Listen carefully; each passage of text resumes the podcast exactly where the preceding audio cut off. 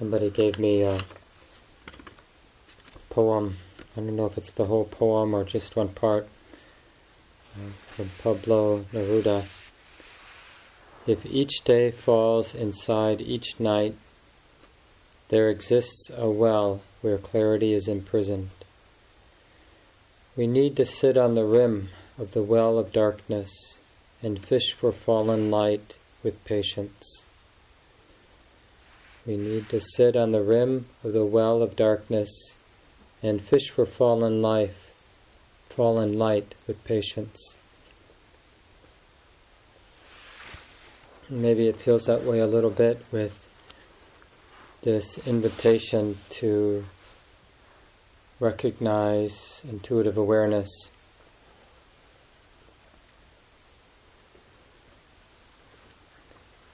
Simple and subtle and frustrating in the sense of you know, our usual efforts to do something, to practice, is uh, almost always in the opposite direction. So I'm going to, excuse me, talk about a little bit more tonight. So again, intuitive awareness, this phrase is how Ajahn Sumedho translates uh, important word from the Pali Canon, the Buddha's teachings. Usually it's translated as clear comprehension. Sati sampajana is the Pali word. So sati, you might remember, is the word usually translated as mindfulness, and it, in terms of the phrase or the word sati sampajana, it has that sense of um, cognizing, recognizing, in a very simple, raw way what's going on. And the other part of the word, sampajana, has both a sense of seeing the experience of the present moment, seeing it in context. So that's why it often gets translated as comprehension, clear comprehension. But even more specifically, this wisdom element, it's like an appreciation of the moment in its deepest sense or in its deepest nature. So the impermanent, unsatisfactory, and conditional or impersonal nature. So sati sampajana is like wisdom, mindfulness together, or uh, comprehension. Ajahn Sumedho doesn't like the phrase clear comprehension because it gives a sense that the experience is clear, but Sometimes, of course, the experience isn't clear, but it doesn't mean that uh, doesn't mean that we're not intuitively understanding that it's like this. You know, so when the mind is foggy or the mind is confused, we can still understand. Oh, it's like this now. There can be that clear comprehension or that intuitive awareness. And so a moment of clear comprehension, a moment of intuitive awareness means that the mind isn't bound. It's seeing or knowing without being bound by anything. That's the that's the idea, or that's the direction of the practice at least. And this is from Ajahn Sumedho's book, The Sound of Silence.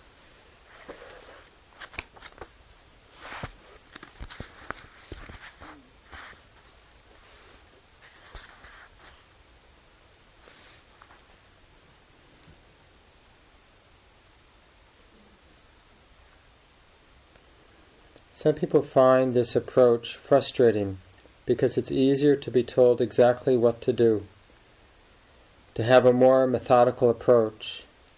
But many of us have done that, and even though it can be very skillful, it can also become addictive. We never get to the root of the cause, which is, quote, I am this person that needs something in order to become enlightened, unquote. This intuitive approach does not exclude methodical meditations. It is not that I am against the methods of meditation in our tradition of Theravada Buddhism. Not at all. I am trying to put them into perspective. If you go to different meditation retreats, courses, or whatever, intuitive awareness will help you to do the method in a much more skillful way than if you just start from faith in a method and never question or see beyond the ignorant perceptions of yourself. This encourages you to really question, to look into these perceptions you have of yourself, whatever they might be, if you think you're the best, the greatest, God's gift to the world, or you think you're the absolute bottom of the stack, or if you don't know who you are and what you want, or if sometimes you think you're superior but sometimes you feel you're inferior, all these things change. And a little later he goes down, he goes on to say, Awareness is right now. It's not a matter of thinking about it but being aware of thinking about it. How do you do that? My insight came when I was a novice monk. How do you stop thinking? Just stop thinking. Well, how do you stop? Just stop. Well, how do you just stop? The mind would always come back with, how can you just, how can you do it? Wanting to figure it out rather than trusting in the immanence of it. Trusting is relaxing into it. It's just attentiveness, which is an act of faith, a trustingness. It gives you perspective on anything you want to do, including other styles of meditation.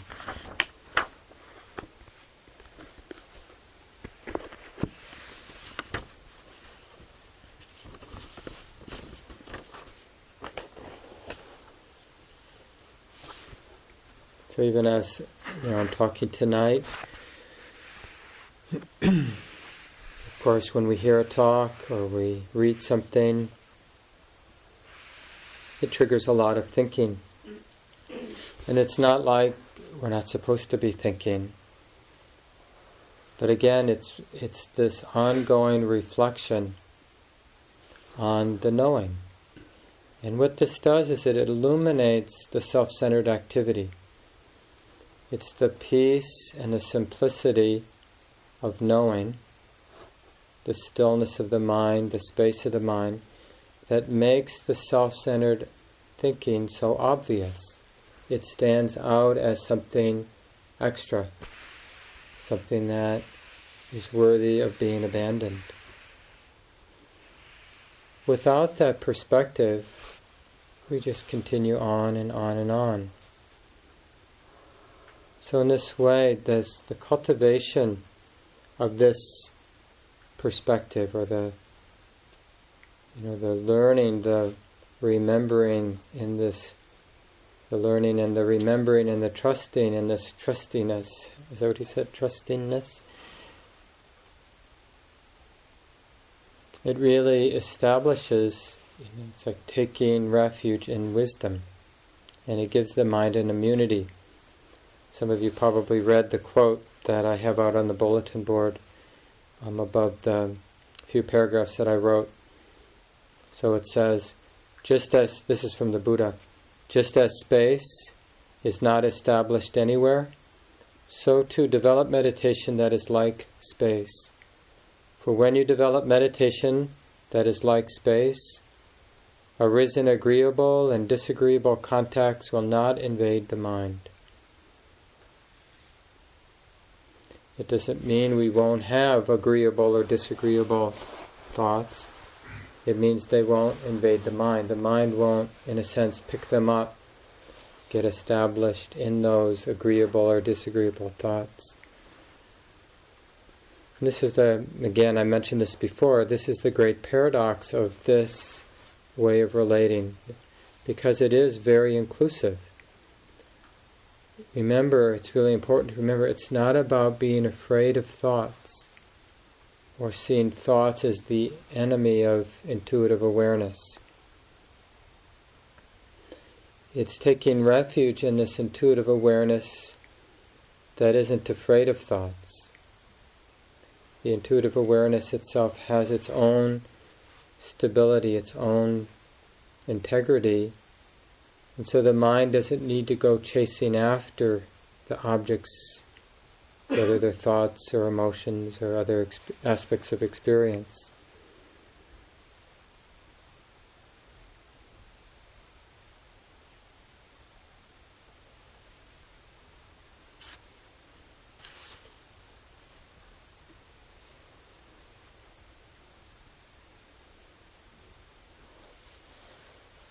So we can it's useful to be creative and experiment a little bit.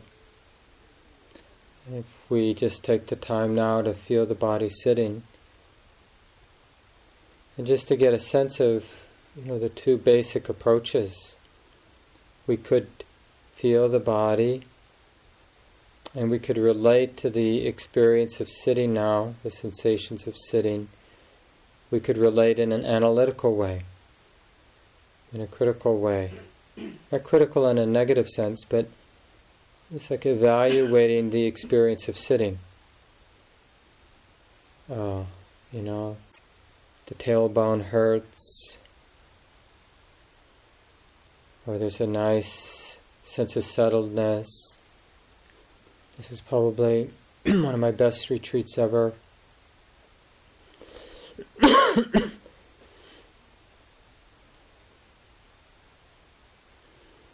We really wanted to understand this sitting experience now from an analytical point of view, then all of a sudden it gets complicated.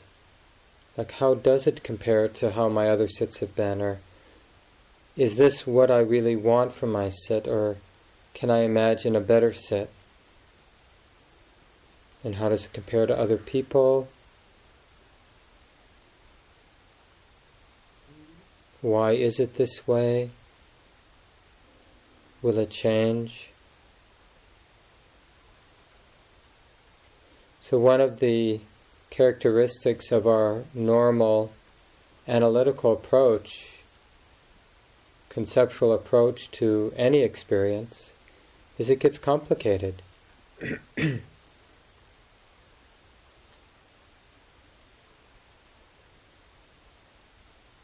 I mean, as soon as we, here on retreat, as soon as we think about, about ourselves as a meditator, somebody on this path of awakening, it gets really complicated.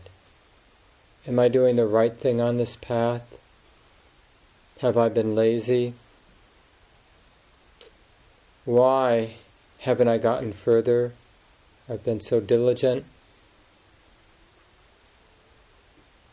How come there aren't any good teachers anymore?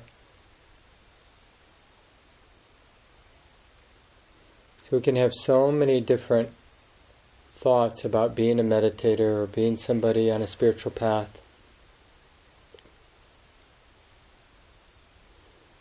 And then we could instead, you know, we could practice relating to this moment, relating to sitting here now from this intuitive awareness point of view, mindfulness point of view.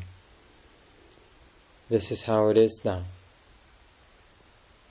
And that understanding, it doesn't beg any questions, it doesn't need anything more than, well, this is how it is now. That moment of being open and aware is complete in itself. That's that sense of wholeness that we find pleasant. It's simplicity or wholeness. It's complete. Any moment of intuitive awareness, any moment of clear comprehension, because by definition, the comprehension part it includes the breadth or the depth of how it is. So it's that breadth or depth that gives the moment its completion. It's not in terms of anything else.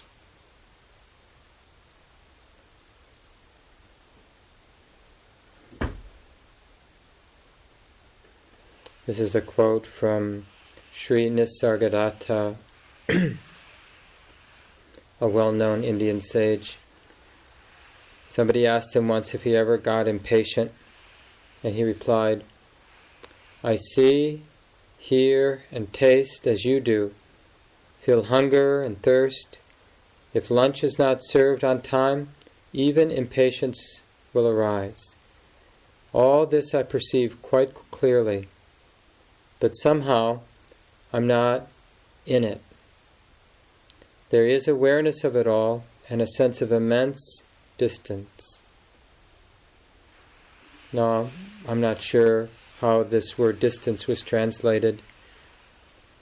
But I think we get the sense there is an awareness of it all and a sense of immense distance, like a freedom from it.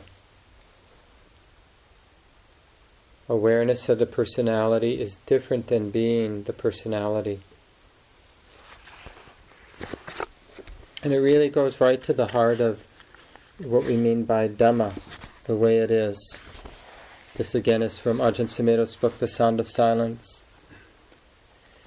Then I began to really understand Dhamma better and began to recognize that it is not a matter of willpower and attainment, but of right view and mindfulness. The word mindfulness used to mystify me. What is mindfulness really? And then it became apparent this awareness here and now, right? This intuitive awareness. So he goes on to say, he, he repeats a phrase that the monks, nuns chant regularly uh, about Dhamma. Sanditthiko, akaliko, ehipassiko, opanayiko, pachatang, veditabbo, vinnuhi. When we chant this reflection on Dhamma, Sanditthiko means apparent here and now, Akaliko means timeless. Ehi pasiko, encouraging investigation. Encouraging investigation doesn't quite get the spirit of ehipassiko. It's come and see right now. Wake up right now. Ehi is the Pali word for come and see. Encouraging investigation doesn't have a sense of urgency to investigate the Dhamma for yourself. Come and see right now is a bit more immediate. Imagine if we had that attitude, you know, throughout the retreat.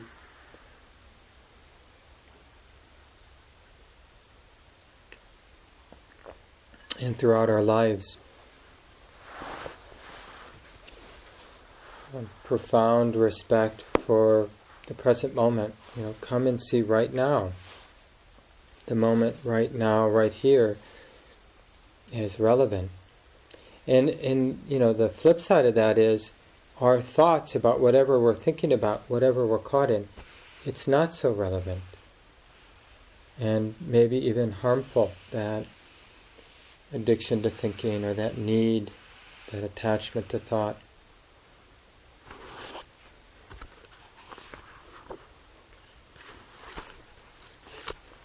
This is uh, Ajahn Sumedho, that same chapter. The chapter is called Trust Your Intuition. A meditation retreat is largely about patient endurance, learning to develop patience with yourself, with the way your mind is, the way your body is. Many of you think that you can't meditate because you feel frustrated, or you look around and you think everybody else is in deep concentration and only you have a wandering monkey mind. And then you start thinking, they can do it, but I can't. This is self view.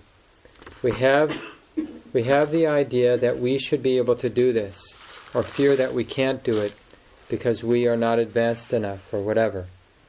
We believe that we have too many problems or are too restless.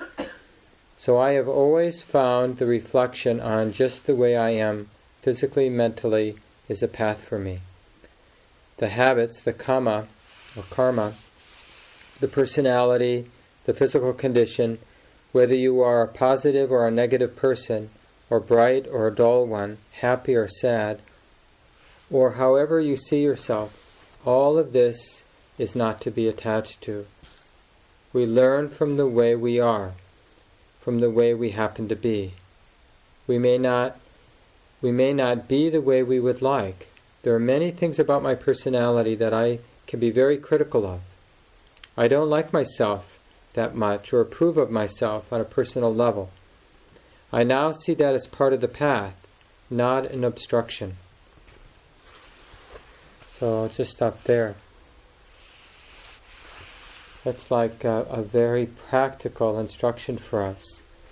So when we do have negative thoughts about our practice, about ourselves, instead of thinking, I can't practice until this is gone until I have a different point of view about myself, different attitude. We can just see, oh, this is something to include. He goes on and says, so no matter what so no matter what way you are right now, no matter how critical you might be or how inadequate you feel, change the attitude to, to one of learning from the way you are right now. Rather than trying to become something, rather than trying to get rid of negativity, restlessness, or confusion, because you think that these are flaws or defects that block you from enlightenment, just don't believe any of that. Your conditioned mind will say anything it is totally untrustworthy. That which we can really trust is the awareness. So, this is what he means by taking it as a practice. No matter what the mind is projecting or whatever thoughts are arising, the practice is to realize the awareness, the intuitive awareness can include it. Doesn't need to be afraid of it. This is truly an amazing thing. It's actually every time it happens, we could call it an insight. Every time the mind is stuck, caught up in thinking, in emotion, in the current situation, and then followed by the next moment of intuitive awareness oh, it's just this being known. That is an insight, it's a moment of freedom. And what we want to we want to highlight those moments of freedom. We want to recognize the actual release that comes when we realize, oh, that's just a thought. That's just a projection. Having the thought, I'm a lousy meditator. Having the thought, I'll never get anywhere in this practice unless I start to behave. Just to realize that, and to realize that the sense of good, you know, being a good person, has nothing to do with what we're thinking.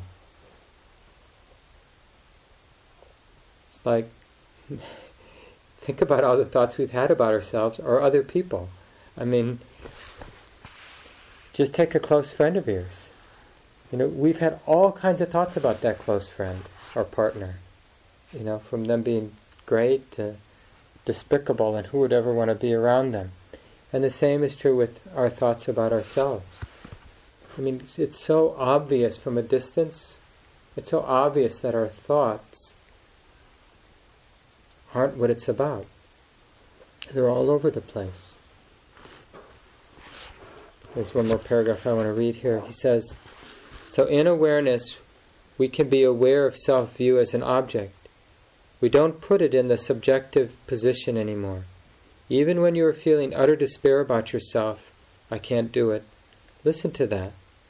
Make it more so you are listening to what your personality is saying, but no longer believing in what it is saying. Recognizing that this is a condition, this is a creation. I can't do it, I can't meditate, I've got too many obstructions, too many emotional problems.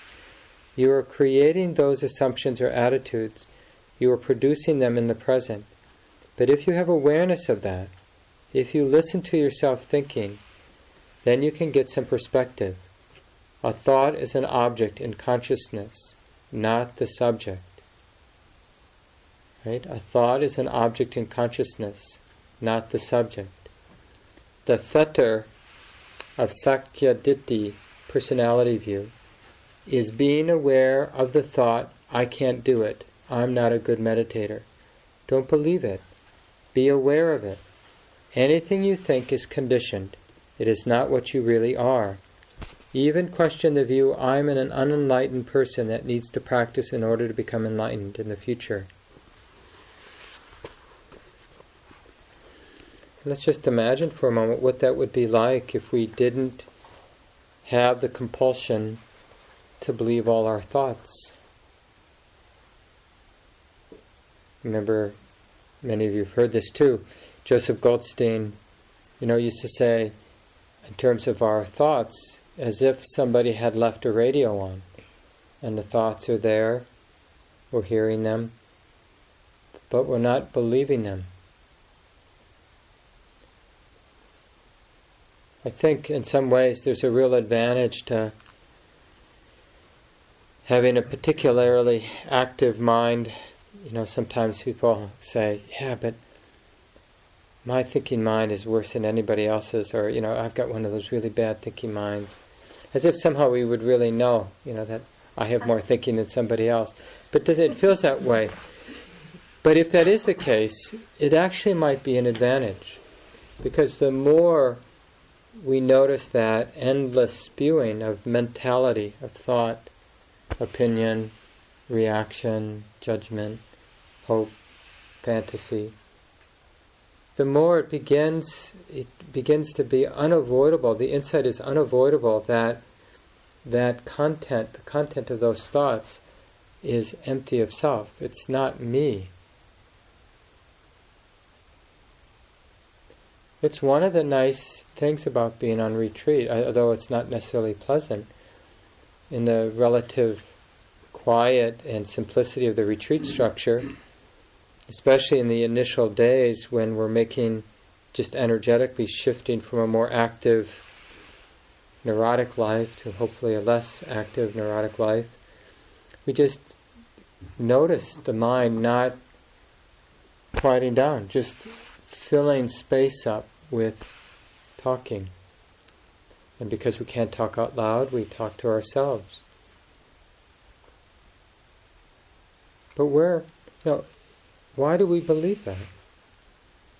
And I think we believe it because we don't understand another way of relating. That's why this pointing out of uh, intuitive awareness or being the knowing, resting and knowing, it's an insight. We have to actually learn how to inhabit, how to rest there. Otherwise, in a sense, we are the thoughts that are being thought. It's the only other sort of way the mind knows how to be with thoughts until it realizes this other way. And even when we have some wisdom that says, you know, this isn't believable, you know, then what we do is we start having thoughts about why that's not believable. We create another set of thoughts to believe in.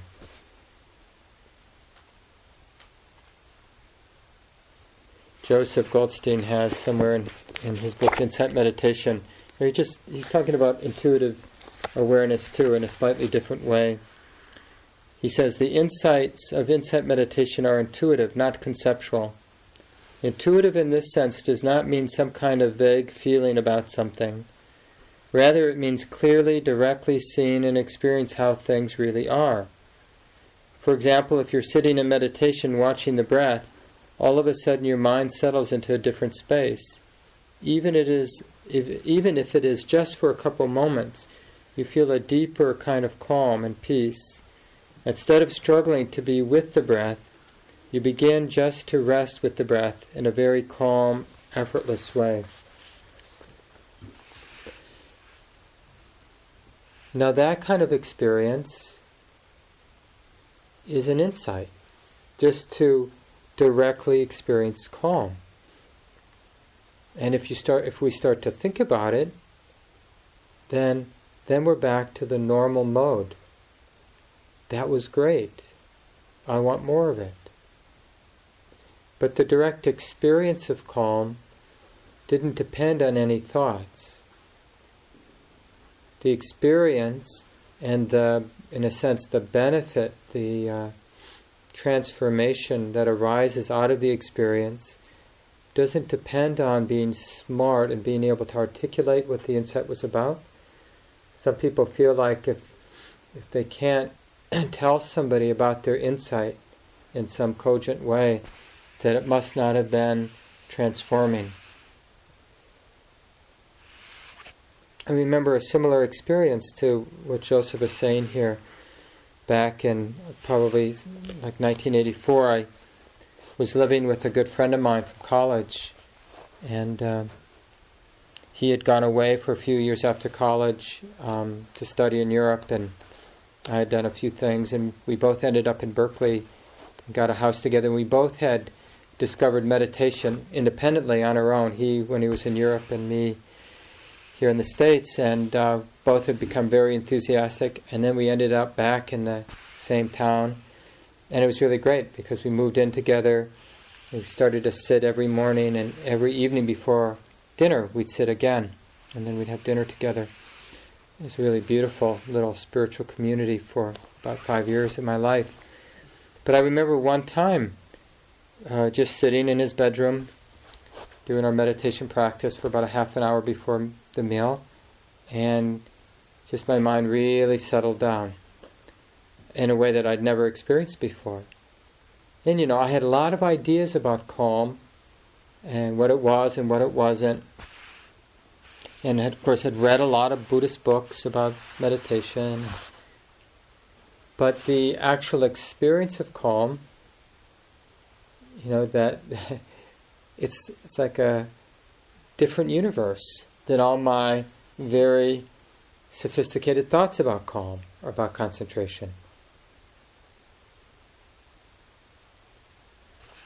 And uh, this, the directness, you know, the directness of intuitive awareness and what it provides, it's really a different universe. No matter how good our thoughts are, no matter how sophisticated a thinker we are about things, it's not the same as the experience, the intuitive awareness.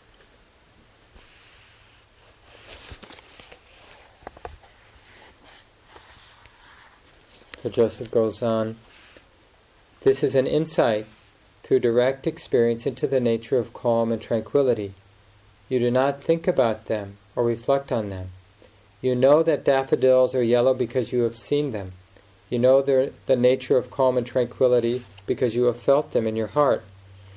There are many such experiences and many levels of each one, and each time we know them directly, it is as if we've opened to a new way of seeing, of being. This is insight. And of course, the, the trouble with insight is that it's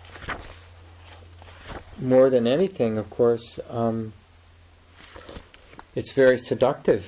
We love to think about our Dharma insights and talk about them. But really, the only appropriate or only really useful thing is just to understand the causes and conditions that are uh, supported the arising of insight.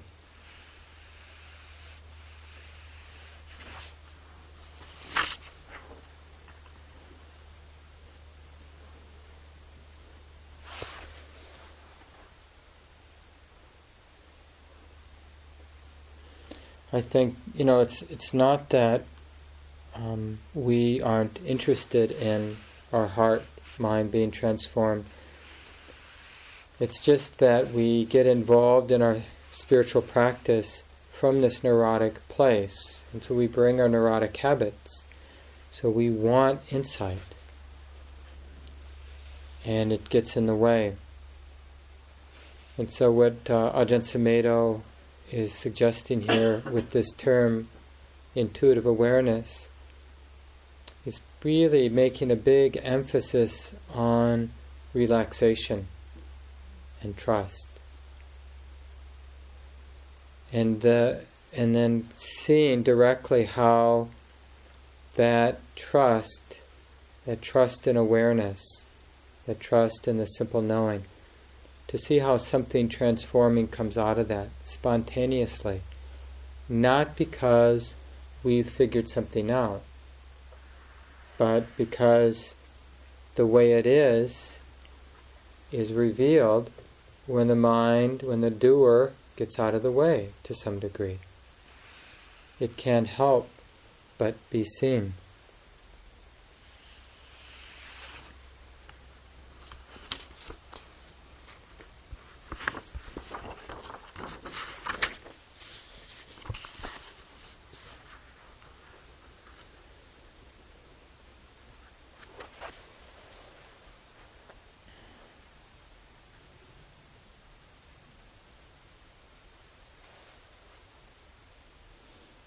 Good to uh, sort of have a little radar for that aggressive, needy part of our meditation practice or our identity as a yogi or as a practitioner or Buddhist. And uh, just to have, just to be able to pick it up in all the different ways the attachment to being wise or the attachment to being calm or the attachment to perspective. And to pick it up with this intuitive awareness. Oh, it's like this. It's like this now. Otherwise, of course, we can, you know, we can create something really stinky in our attempt to be free. We end up making something really stinky. And we get embarrassed too to start over. Once we've kind of made a big deal out of our practice for ourselves or maybe beyond to our friends, and it just gets harder and harder to begin again. And this, you know, intuitive awareness, just understanding it's like this now, it's, there's nothing fancy about that. It's very, very simple, and which, of course, makes it hard to trust.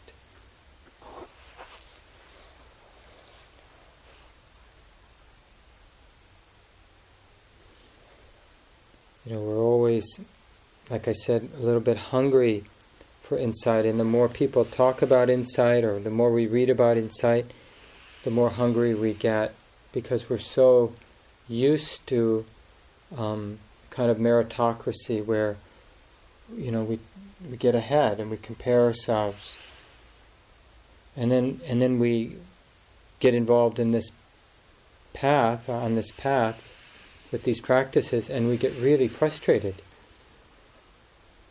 Because it's not so easy to build ourselves up with it it's really frustrating. I mean we can a little bit by being able to sit longer for other people or to sit more still. I mean, we have these funny ways, of course, to uh, feel good about ourselves as meditators.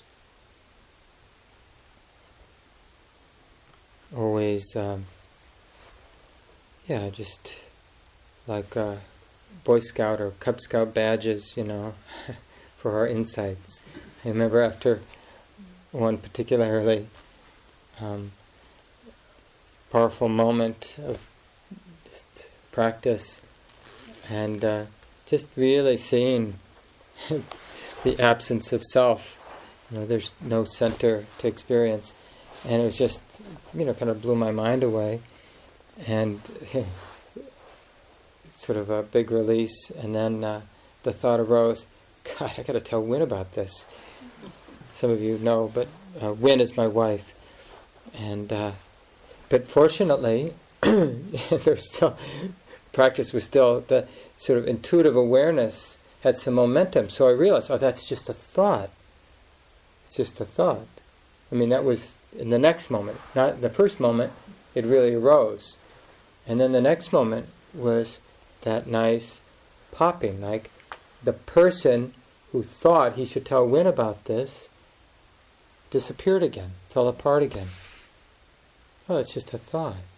And taking refuge in the knowing. That's just a thought, being known.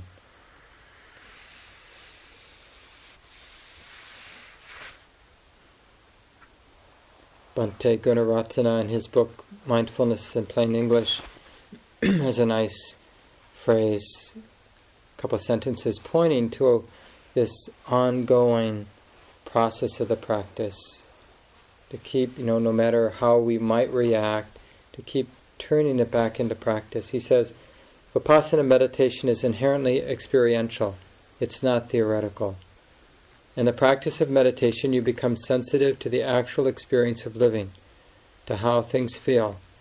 you do not sit around developing subtle and aesthetic thoughts about living, you live.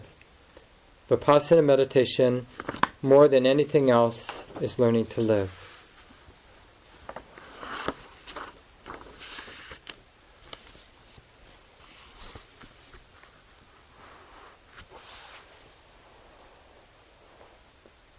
And you see why intuitive awareness is difficult is it's giving up that control. You know, instead of negotiating our way through life, we're learning to trust an awareness of how the life, how the personality, how things are unfolding. So we're taking the position of knowing and not the doing or the doer. And so it's a real grieving, you know, letting go of the doer is a real grieving. It's what we've come to trust. There was a period of time um, for a number of years in the late 80s and early 90s when I, I, I just experimented with making choices by flipping coins. And uh, first, I, I would really, I did this with some integrity meaning I just I wasn't flippant about it. I would really get to the place. Okay, I really don't know what to do, and I'm really okay with either way. And and not only do I not know what's the right thing to do, I I had the strong sense, which I still think is correct, that there's no way to actually figure out what the right thing is, which is often the case for us. I'm not saying it's always the case for us, but often we don't know whether we should wear the red shirt or the white shirt or, you know, do this or do that. And there's something um, provocative about living your life based on the flip of a coin. I, think I even did this when Win and I were first getting together about whether I should ask her to leave with me. I think I did flip the coin back then. I think Win might remember the story better. I I buried it. But I was really into it for a while, and and I there was something liberating about knowing that I didn't know, and and and in some way calling nature's bluff that uh, the mind's bluff that this is serious this is my life. You know, you don't mess around with life. Just to have a like like I've been talking about the last couple of days, where is the allegiance? Is it in the story that the mind has about the life that's being lived? Or is it in the awareness? Now, I'm not saying that flipping a coin is somehow some ultimate path towards liberation. But it can be useful to expose the attachment to wanting to be in control, to wanting to have an answer from the point of view of the story we have about our life. Should I do this or should I do that? What's right? Where's where is happiness? Because with intuitive awareness, we're not expecting happiness in the choice. Happiness is already here. It's not about getting happiness. It's about, in a sense, expressing happiness. Our life is more about expressing happiness than about getting happiness. At a more recent retreat with Ajahn Sumedho, I, I know I mentioned this to some of you. Ajahn Sumedho spent, he gave a talk almost every night for nine nights, and and then actually twice a day he gave a little talk in the morning and then a talk in the evening and uh, but many many times during each of the talks he would say something like uh, you know I'm an I'm I need to pra- I'm an unenlightened human being who needs to practice in order to become enlightened in the future and then he'd laugh and laugh and laugh and that's such a reasonable thought but it's reasonable in the sense that it's seductive. It seems so appropriate for us to get established in the idea of that thought and the content of that thought. I'm an unenlightened human being, a sincere, unenlightened human being that really wants to be enlightened, really wants to be free. See, that's not practice, that's attachment.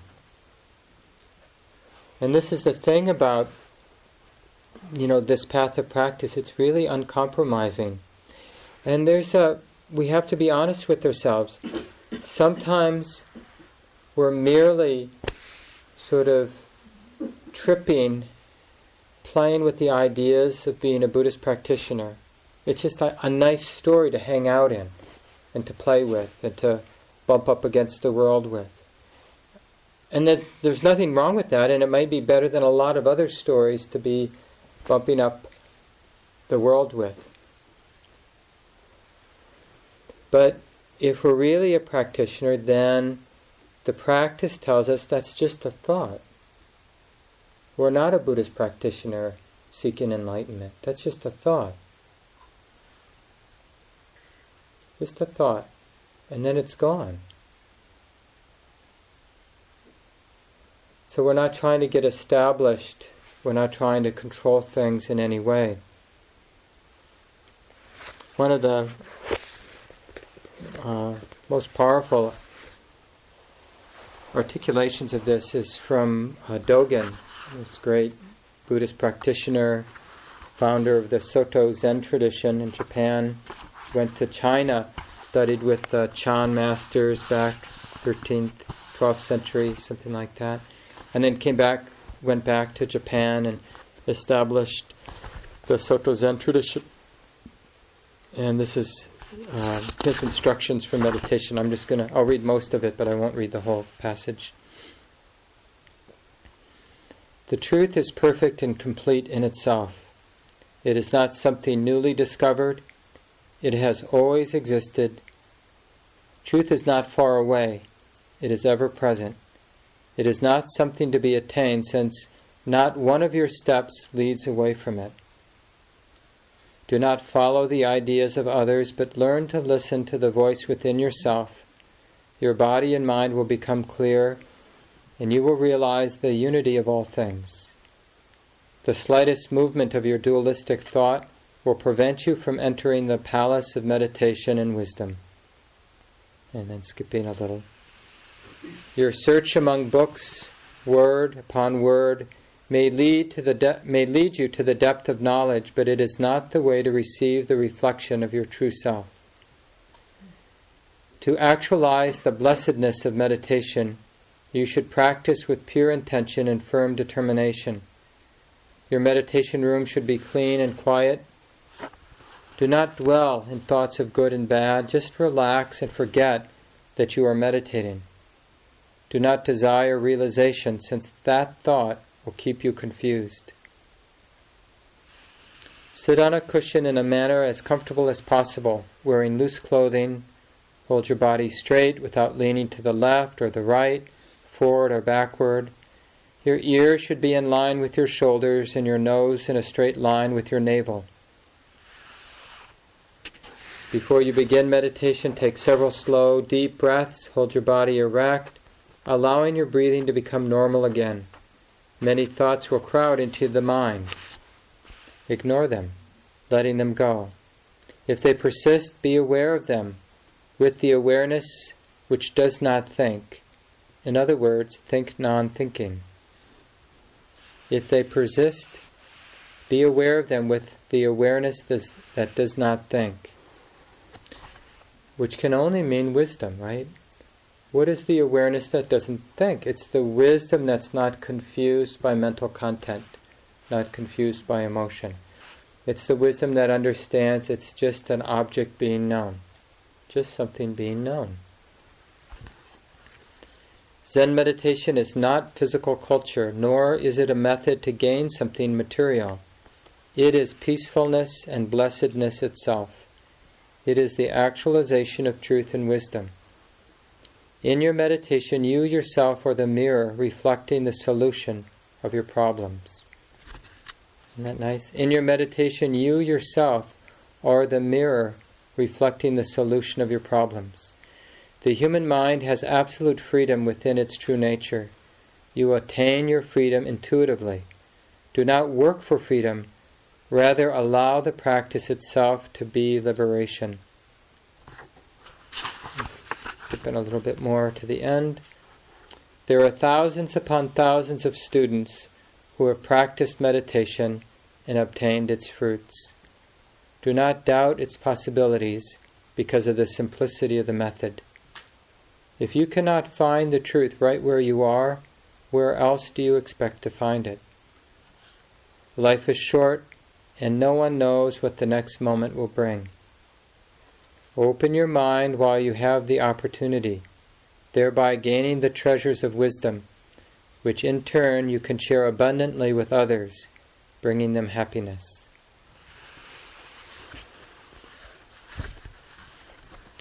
That's the Fukan Zazengi by Dogen, or some interpretation of it.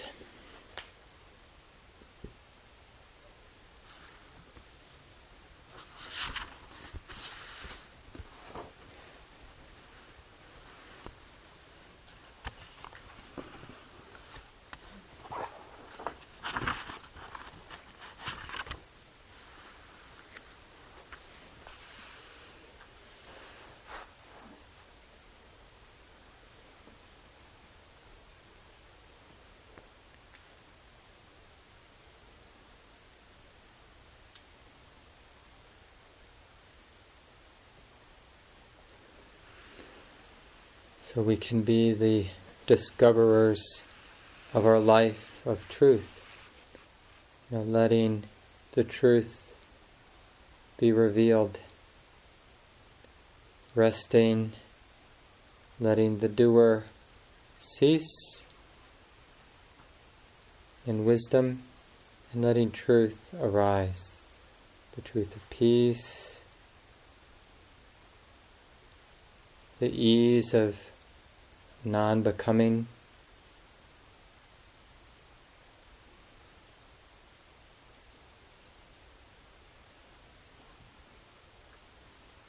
Let's just sit together for a moment.